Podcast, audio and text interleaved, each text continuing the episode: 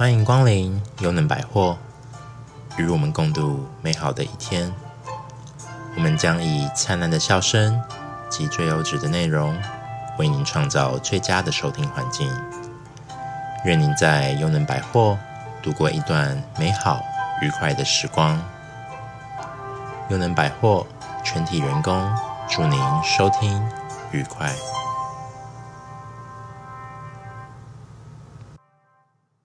各位听众朋友们，大家好，我是主持人花生壳，我是总经理。一本好书呢，就像是一个可以拆了一次又一次的礼物，不断的带给我们惊喜。诶，所以总经理今天是要介绍一本书吗？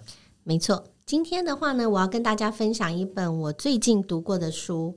这个书名呢，叫做《狮子的点心》。这本书呢，可不是介绍点心的哦。这本书呢，它其实是谈论一个比较黑暗。比较灰暗的议题，嗯，从这个书名，我光这样听听不太出来，嗯、对，以为是介绍点心的、哦，对对对。但是其实这本书、这本小说呢，它其实谈论的是有关于死亡，如何面对死亡的这个议题。为什么今天要谈这么沉重的议题？其实呢，我们在讲面对高龄社会的话，我觉得最大的难以克服的这个心结，其实是如何面对死亡。哦，就是虽然我们都知道说人总有一天要面对死亡这件事情，但是呢，我们却还不知道要用什么样的心态去面对它，或者是我们要准备什么样的心理，或者到达那一天来临的时候呢，我们要如何的来处理？嗯，那这本小说呢，前面刚开始看会觉得这么灰色的议题，而且他用了一个比较特别的人物设定，就是一个比较年轻的女生，嗯，她得了一个疾病。然后他要去面对死亡，住进了这个安宁病房的故事。嗯，那这本书的作者是那个小川系，是一个日本人。本人。对，我以前阅读过他的作品，那他的作品呢，其实很有名，也被翻拍成电视剧啊、电影这样。之前他导说我很有印象，我是看过一本叫做《瓜牛食堂》，当时呢，我也对瓜牛食堂的印象很深刻。他也是靠这个吃很擅长，因为我本身还蛮喜欢吃的，所以这个书名呢，只要有食物这些事情都特别引起兴趣的，对，特别的吸引我。那这个蜗牛食堂呢，它其实也是透过吃这件事情来聊人生的一些事情。嗯，那我们回到这个《狮子的点心》这本书啊，那它里面呢，我觉得整个故事的一开始是从一封信。当这个女主角她知道自己得了这个疾病，也知道自己即将面临的死亡这件事，她选择了到这个安宁的一个疗养院，我们讲的安养院去住。嗯，那这这一本书呢，的一开始就是这个安养中心的名字就叫做狮子园，然后狮子园的负责的这个人呢，写了一封信给他，嗯，就是呢要迎接他的入住。嗯，开始从这个桥段呢开始的时候，也让我觉得，因为我本身也是从事长照的。就让我很有感。当一个人他到没有办法选择的时候，要进入另外一个生活的领域的时候，我们是用什么样的态度去迎接他？嗯，所以他这个园长写了一封信迎接，好像旅行一样迎接他的入住。这一点我让觉得让入住的人觉得很安心，而不是好像要被送往一个地方，对对对，比较温暖。对，比较温暖，比较温馨这样。所以他就一开始呢，就就从了这封信开始。那这本书呢，就是在讲述这个人入住了以后，在这里面发生的一些人生故事。嗯，那最有趣的这个点，我觉得是蛮好玩的，就是这个中心呢，里面呢有一个特别的活动，就跟点心有关系。在这个安养日里面吗？对，他这个活动是如何举行呢？他就是他们一个礼拜有一次，每个礼拜天的下午。三点就会做，由这个狮子园呢的主厨呢负责做出一道点心。那这个点心有什么特别呢？就举凡入住的人都可以写下自己想吃的点心，具有回忆的点心。然后呢，用各种方式，如果你不能写字，你也可以用说的，就投书。然后呢，他们会抽抽出来，抽到谁，但是大家都不知道。对，直到你吃到这个点心的时候。你才会知道是谁写下了这个，然后呢，他还会在这个点心的时候呢，分享这个点心的故事。也就比如说是我对我很有印象的，这可能是红豆汤。那呢，我就会写下这红豆汤跟我之间的记忆是什么。然后呢，这时候那个园长，狮子园的园长，嗯、他就会说这个人他自己所描述的红豆汤的记忆，嗯、让所有的人一起跟他共享这个记忆，感受这个记忆。对对对，所以他在这个里面呢，透过这个点心的时间，然后就是每一个人都去感受其他人他的人生的一个记忆，这样，嗯、我觉得这个点是让我印象觉得很深刻。我觉得吃带回的记忆是很多的。食物的记忆，嗯，所以如果我们回想说，在我们这个人生重要的时刻，或者是有什么特别的事情，都跟吃有关系，就吃吃喝喝有关系。我之前看过一本书，也是讲到对。长辈们他在生命的末期，他们靠的回忆多半都是靠食物。对对对，都是靠食物。嗯，因为他们比较没有体力或是精神再去出外走走啊，看不到风景，真的。没错没错。他所以他每天可以接触到的，比较能够唤醒他们的回忆，就是。靠食物，对，就是靠吃。对，比如说就是呢，最近也可以听到说长辈啦，就跟他聊啊，就是我们会讲哦，你知道吗？台南的这个虱目鱼粥啊，这时候呢就可以发现长辈热烈的讨论什么第一市场还是什么第二市场还是什么，就是他在哪里吃过那个东西，嗯啊，或者是说，哎，我们曾经到这个某某地方啊，嘉义鸡肉饭呐，然后他在哪一间店呐，什么哪一条路跟谁呀？这样子。马虎家规啊，哎，不错不错，所以这个食物。我们自己想我们自己的话，我们在人生许多重要的时刻，其实都跟吃有关。嗯，可能考上大学要庆祝一下啦，对不对？被女朋友抛弃失恋的时候，我们可能痛哭啊，吃大餐啊，然后然后然后就是痛哭流涕啊，或者是说，嗯，我们过年过节啊，跟家人团聚一起吃东西，这样的氛围也是有。所以，其实食物在我们的人生当中扮演着不光是一个食物填饱我们的肚子，它同时也温暖了我们的心灵。所以这本书呢，它就透过这样子的一个点心时间的安排，然后去描述呢住在这里园区这个园里面的人呢，他们的各个的故事，然后他们如何每一个人如何去面对死亡。那有的人进来可能两三天就离开了，嗯，有的人可能要住个一两个月。那在生命的最后，这个疗养院是用什么样的方式跟这些人互动？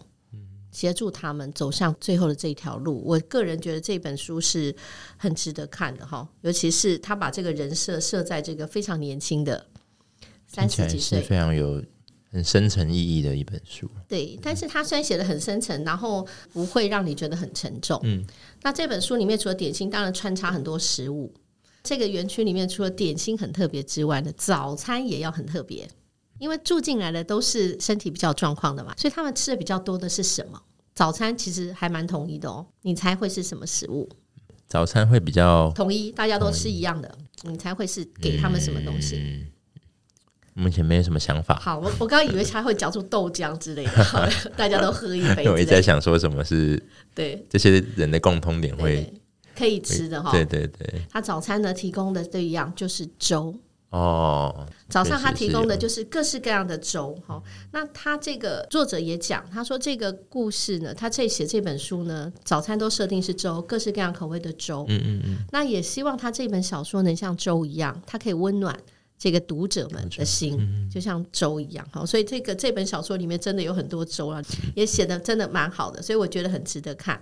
那除了这本小说呢，很多值得看。我觉得它里面提到的几句话，我觉得也写的蛮好的。所以在这边呢，我也想跟大家分享。它有一段，我觉得蛮值得我们去思考的，就是那个女主角呢，她其实因为已经挨末嘛，对，然后住进来，然后心情当然快乐不起来。假设我们知道自己已经余命不多了，嗯，怎么还会有开心的事情？但是那个园长在跟他互动的时候啊，就跟他讲了一句话。他说呢，就是叫他保持笑容，就是你越痛苦的时候呢，你越要笑。但是这个是很困难的，因为你就已经没有什么值得开心的事了。作者写了一，他就说我们人呢，并不是因为开心才笑的，因为你开心不起来，你没有任何事情值得开心啊。对对对。那对，因为他就是已经生命快要结束，然后也没有什么可以值得期待。就像我们已经老了，我们要望向什么未来？嗯，没有未来，那他就不能开心，不能开心就不能笑。那要怎么办呢？那要怎么办？他说呢，其实我们人就是不是因为开心才笑，我们人呢是因为笑了才会开心。没错，所以呢，我们就要练习笑。嗯哼，我们如果练习笑，或者是我们咬一根这个筷子啊，或什么，我们练习笑，我们保持笑容，看漫画、看电视、看什么，你就会忽然发现自己呢心情好像好一点。是漫画看起来好像比较好笑。我现在录音就有微笑录音这样的，没错没错哈。他有讲的，我们这个录音也是一样的。通常这个听说专业的主持人或录音者，他会有一面镜子。他会随时去看，嗯，那他也讲说，如果我们就是保持微笑，我们大脑就会分泌出多巴胺，嗯，所以他这个说人并不是因为开心而笑这件事情，给我的一个影响还蛮大的，因为平常的时候总是想说跟别人互动的时候让别人开心嘛，对对，可是真的会遇到一些开心不起来的，我看了他的事，还真觉得没什么好开心的，嗯，对，所以那他那时候要如何让他笑呢？对，那就是没有目的的，就只是练习笑，练习笑。对对，练习笑的话，可能我们的生活里面呢，就会遇到比较好的事情，开心的事。没错哈。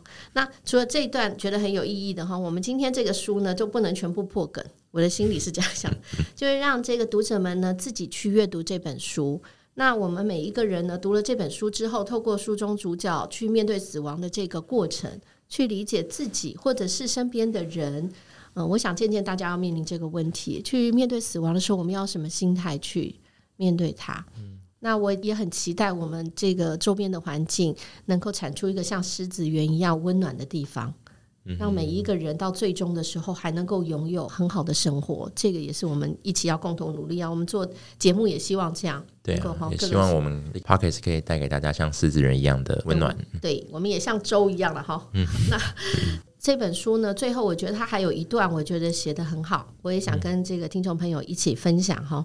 他写说呢，他觉得人生这个作者觉得到最后的时候，他离开的时候呢，他觉得这个人生呢就像是一根蜡烛。嗯，我觉得这个形容蛮好的。一根蜡烛，嗯，蜡烛有什么特色呢？会越烧越短吗？没错，蜡烛还有一个特色就是它不能够自己点亮。哦。没有办法，没有办法点亮他自己，所以呢，他也没有怎么样，没有办法自己熄灭，就是靠外力，是不是？对，一旦点了这个蜡烛，就怎么样？就就像你讲，它会越烧越短，这就是大自然的定律。嗯，直到烧完为止，我们人的一生就结束了。结束了。对，蜡烛不会自己把它自己吹熄，也不会自己点亮。嗯，所以我们的人生呢，就像我们在这个过程当中，我们就是怎么样？我们就是等待，我们必须一直等待，等待到我们这个蜡烛烧完了。就像我们的父母也一样，他可能要等到他的蜡烛烧完了，会离开了我们。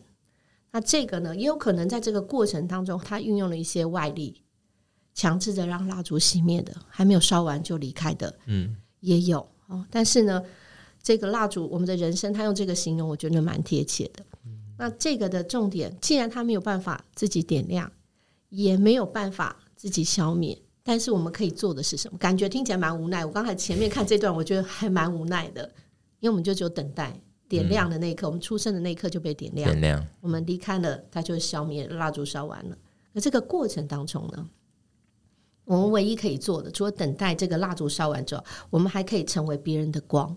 因为我们的光还存在，嗯，所以呢，我们就是借由消耗自己的生命呢，成为照亮别人的光。用这种方式呢，彼此就可以照亮。我们可以照亮我们的父母啊，我们可以照亮我们的小孩啊，我们可以照亮我们其他的周边的人，甚至更多的人。嗯。我们在我们生命结束之前呢，我们都可以用这样的方式来照亮别人。这也是我们节目想要带给听众朋友的一个感受。所以呢，虽然节目做的有点哩哩啦啦了哈，但是呢。听着，听众朋友呢，偶尔有一些小小的反馈，对我们来说就是蛮大的鼓励。我们就持续再把我们想要跟大家分享的呢，把它分享出来。这就是我今天呢要跟大家一起分享的这本书。这本书叫做《狮子的点心》，这由小川系所写的。那这本书呢，大家有机会的话，也可以上网搜寻或者去买来看，相信对大家会有很多的体会。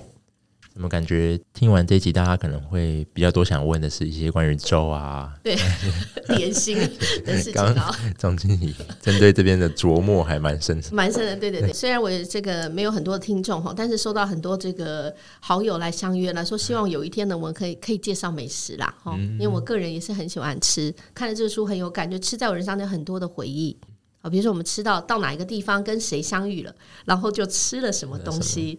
对，这样子的话产生的这个回忆，虽然食物不存在，嗯、但是当我们在聊到它的时候，那个画面就产生了一个连接了。对，就产出了这个深刻的回忆。所以呢，听完这集的朋友呢，赶紧哈拿起手机来，或者是到厨房去找一个你心喜欢吃的点心，好好的回味这个当时享用这个食物的记忆，相信会带给你很多的乐趣。那我们今天这一集呢，就说到这里喽。谢谢各位。OK，拜拜。拜拜。